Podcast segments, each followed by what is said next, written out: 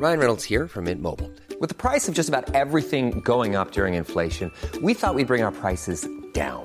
So to help us, we brought in a reverse auctioneer, which is apparently a thing. Mint Mobile unlimited premium wireless. Ready to get 30, 30, bit to get 30, bit to get 20, 20, 20, bit to get 20, 20, bit to get 15, 15, 15, 15 just 15 bucks a month. So, Give it a try at mintmobile.com slash switch.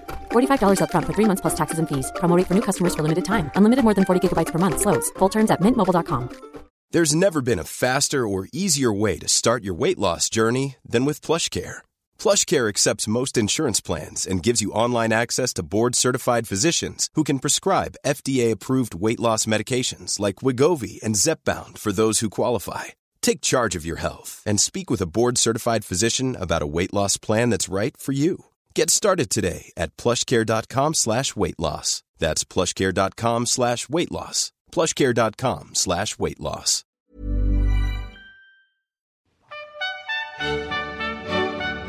You're listening to the History Today podcast for October 31st, 2012. Our guest this week is Tim Stanley, who is Associate Fellow of the Rothermere American Institute at Oxford University, and whose documentary Sitcom USA was recently broadcast on BBC Two. His article in the November issue of History Today, The Changing Face of the American Family, looks at the way in which the American family has been interpreted through the medium of the sitcom. Tim, it's been an extraordinarily rich scene, the sitcom, in American uh, history, recent American history, at least anyway, over the last 20 years or so. Why is that? What is it confronted? I think the secret of the sitcom's success is the way it's written and the format in which it's shown. So it runs over very long seasons. It's written by lots of different people, uh, and it is designed to chase ratings. All of me, which means that it functions a lot like a soap. And like soaps, it has to not only do dramatically what it's supposed to do, which is make people laugh, but it also has to be something that people can recognize themselves in.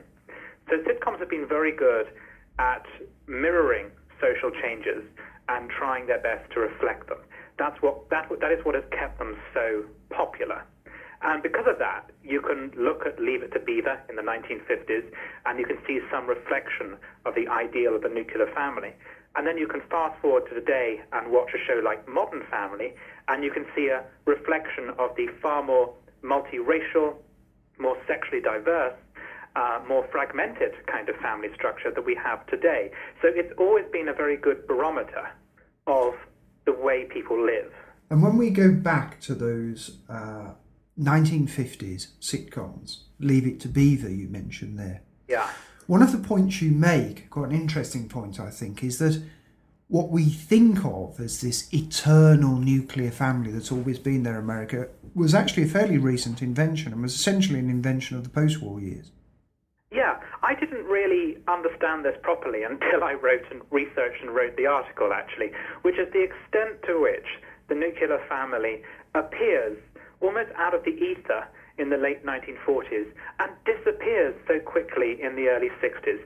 Now, of course, that doesn't mean that there weren't people who lived uh, in something like a nuclear unit prior to the 1950s, and it doesn't mean people aren't doing that today. But in terms of it being something that a majority of people do, or a social convention that people do their hardest to follow, it really only happens in the 1950s. And the reason why it happens in the 1950s is because America becomes so rich so quickly that men can afford to have a family, have lots of children, but their wife doesn't have to work. Uh, rates of divorce aren't very high. You've also not yet got the contraception revolution that comes in in the 60s, which liberates women from having babies. So there is this kind of perfect storm in the 1950s of money and social convention and religion, and of course the politics of the Cold War that encourages people to follow this ideal of the nuclear family. And lots of people really do genuinely follow it. It's not just that it's a myth, that it's an eternal thing, but it's also a bit of a myth that no one really lived by it. Actually, millions of Americans genuinely did live by the strictures of the nuclear family. And when they did that, then that's in the 1950s and early 60s, as you say, as we've become more distanced from that ideal of the nuclear family and the reality of that nuclear family, particularly in American politics. This is played a lot. It's become a theme, almost a fetish of American politics. Yes, I, I think that's true, that presidential candidates and parliamentary and political candidates in general do their best to try and reflect the nuclear family. There is an ideal kind of candidate, and they tend to have 2.4 kids. They tend to have a father who works. Uh, and I, it, you know, there are many different ways in which women can work without necessarily being a wage earner. Uh, but undeniably, you look at the Romneys and you look at their lifestyle, their wealth, and the fact that Anne Romney has dedicated herself to being a, a homemaker and also someone who works for charity, of course. But you look at that, and that is very much a 1950s ideal. There's something very Leave It to Beaver about the Romneys. And can we look at some of the specific shows that we're talking about there? Some of them very, very famous indeed. What have been the most influential shows in terms of this sitcom revolution that's happened in the United States and this um, dialogue that it's had with the place of the family in the United States? Well, I, I don't want to give the impression that by influence I mean that it necessarily changes anything, but something which people look at, see reflects their lives, uh, and that in some way either accelerates or confirms change. I would look at things like The Cosby Show, which in the 1980s was about a Reaganite African American ideal, the idea that you were almost post race now, and that African Americans were entering the middle class. And that did reflect a lot of people's lives. And what is so significant about that show is that black and white people watch it uh, in, in as large a numbers as each other. So it's a show which really captures the civil rights ideal. Uh, you might look at something like Leave It to Beaver or Bewitched, which are about nuclear family ideals. They are usually a comedy centered around the home. They have a wife who doesn't work or is a homemaker. They have a husband who, you know, goes to the office, brings his boss home for dinner and things like that. So th- those are the kinds of shows which confirm conservative ideals. And then you can move into the future and look at things like Will and Grace, where you see shows about gay people, you see shows about families which aren't necessarily based around reproduction, families which aren't about a man and a woman, but instead about you know three or four people or a group of friends. Uh, you you really can capture the different kinds of changes through these sorts of sitcoms. Uh, and a, a personal, uh, for me, I think a very significant one probably is Friends, which captured that moment in the late 1990s when people have got a large amount of consumer disposable income when New York is emerging from the misery of the, the dinkum, crime ridden years of the 80s and 90s, uh, and it's now becoming somewhere desirable to live again. And you, you see a new metropolitan elite emerge. You know, the people in Friends don't seem to work. And we know they have jobs, but they spend all their time fussing about uh, in, about a comedy of manners, about you know Monica's plans for people or Phoebe being crazy or something. It really captures a moment of prosperity in American history in the late 90s, which now feels so terribly distant. Uh, I just don't think a show like Friends would be made nowadays. And it's also almost exclusively white as well, which is quite significant, I would imagine. It is, and uh, if you look at the figures, African Americans did not watch it. It was the number one show in 2000 amongst white viewers, but it was the it was rated the 64th most watched show among black viewers. And instead, what many networks did was they took the formula of Friends and they remade it with a black cast and they pitched it directly at black people. So, you know, you can also use Friends to see how in the 1990s black and white audiences move away from the Cosby ideal of everyone watching the same thing and they start to become culturally segregated and to watch their own shows. And that says something sad about the post-civil rights America, which is that while it has desegregated in many ways, it's actually become, it, it stayed segregated in many other ways. One of the most interesting things I think about the American sitcom, and I'm particularly now thinking of cartoons which have become quite iconic, such as The Simpsons and South Park, for example, is the way in which they manage to combine essentially very radical satire with actually what is a strangely comforting and conservative view of the world. I think that's possibly also true of Modern Family as well. Yeah, and, and I think you notice this when you're an outsider watching it. Family Guy is considered very radical in America, and its biggest audience is among males aged 18 to 35. That's its real target group. And a lot of people feel that Family Guy, you know, really pushes the boundaries of what's acceptable. But actually, watching it as a British person, it's amazing to me how it's all about the family. It's about uh, a traditional, I don't like the word traditional or orthodox, but I'm going to have to use it because it's easy. It's about a traditional, white, heterosexual 2.4 family. They go to church every week. Although the show takes the mickey out of God and organized religion all the time, God exists within its universe. And in fact, Jesus moves in with the Griffin family in one episode.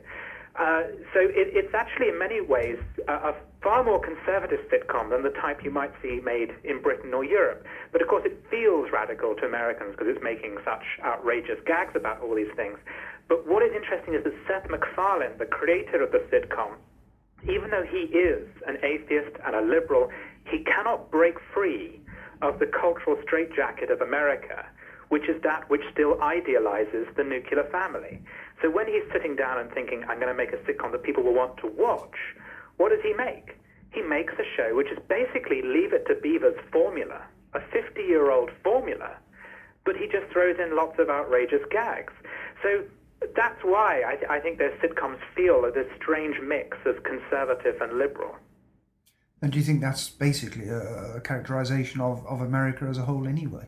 Yeah, absolutely. I think it is. Uh, we're dealing with a country where you know, roughly 80% of people say they believe in God, where you see a, a great mellowing uh, and a more tolerant attitude towards gays and lesbians. Uh, you know, a majority of people now, I think, favor um, gay marriage, and I'm sure that eventually it will become passed in most states. But you also see a lot of con- religious conservatism when it comes to issues like abortion. So basically, it's it's a mix. It's a mix of different values. And one of the problems with this recent election is that Romney versus Obama has tried to force the country into two groups of either the liberal or the conservative. And the reality is that most people not only live in the middle, but really live in both camps and hmm. move between both camps. Because you can, you know, you can be the most devout Christian, but if you, if your child comes out as gay, or if you know a gay person, then that radically alters. It has to alter the way in which you think about gay and lesbian people. So basically, really, America is far more complicated than the presidential election suggests.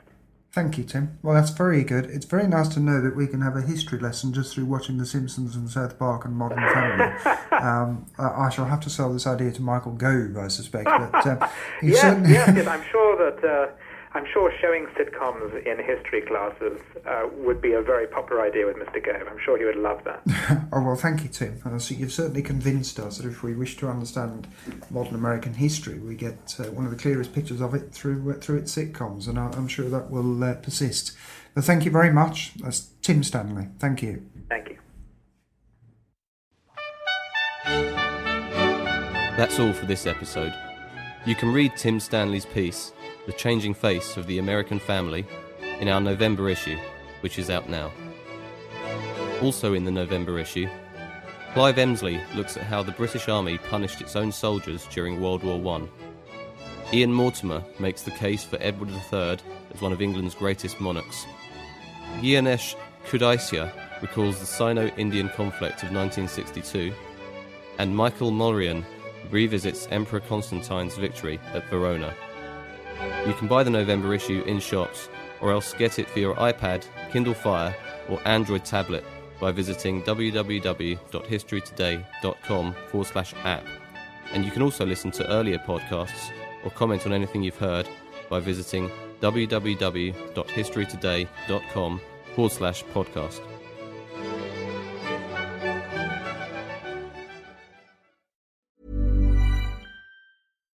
Deserves the best, and there's no better place to shop for Mother's Day than Whole Foods Market. They're your destination for unbeatable savings, from premium gifts to show-stopping flowers and irresistible desserts. Start by saving 33% with Prime on all body care and candles. Then get a 15-stem bunch of tulips for just $9.99 each with Prime. Round out Mom's menu with festive rosé, irresistible berry chantilly cake, and more special treats. Come celebrate Mother's Day at Whole Foods Market. Lot can happen in three years, like a chatbot may be your new best friend. But what won't change? Needing health insurance. United Healthcare Tri Term Medical Plans, underwritten by Golden Rule Insurance Company, offer flexible, budget friendly coverage that lasts nearly three years in some states. Learn more at uh1.com. When you make decisions for your company, you look for the no brainers. And if you have a lot of mailing to do, stamps.com is the ultimate no brainer. It streamlines your processes to make your business more efficient, which makes you less busy. Mail checks, invoices, legal documents, and everything you need to keep your business running with Stamps.com. Seamlessly connect with every major marketplace and shopping cart. Schedule package pickups and see your cheapest and fastest shipping options from different carriers, with rates up to 89% off USPS and UPS rates. And with the Stamps.com mobile app, you can take care of mailing and shipping wherever you are. Make the same no-brainer decision as over 1 million other businesses with stamps.com. Sign up with code program for a 4-week trial plus free postage and a free digital scale. No long-term commitments or contracts. That's stamps.com. Code program.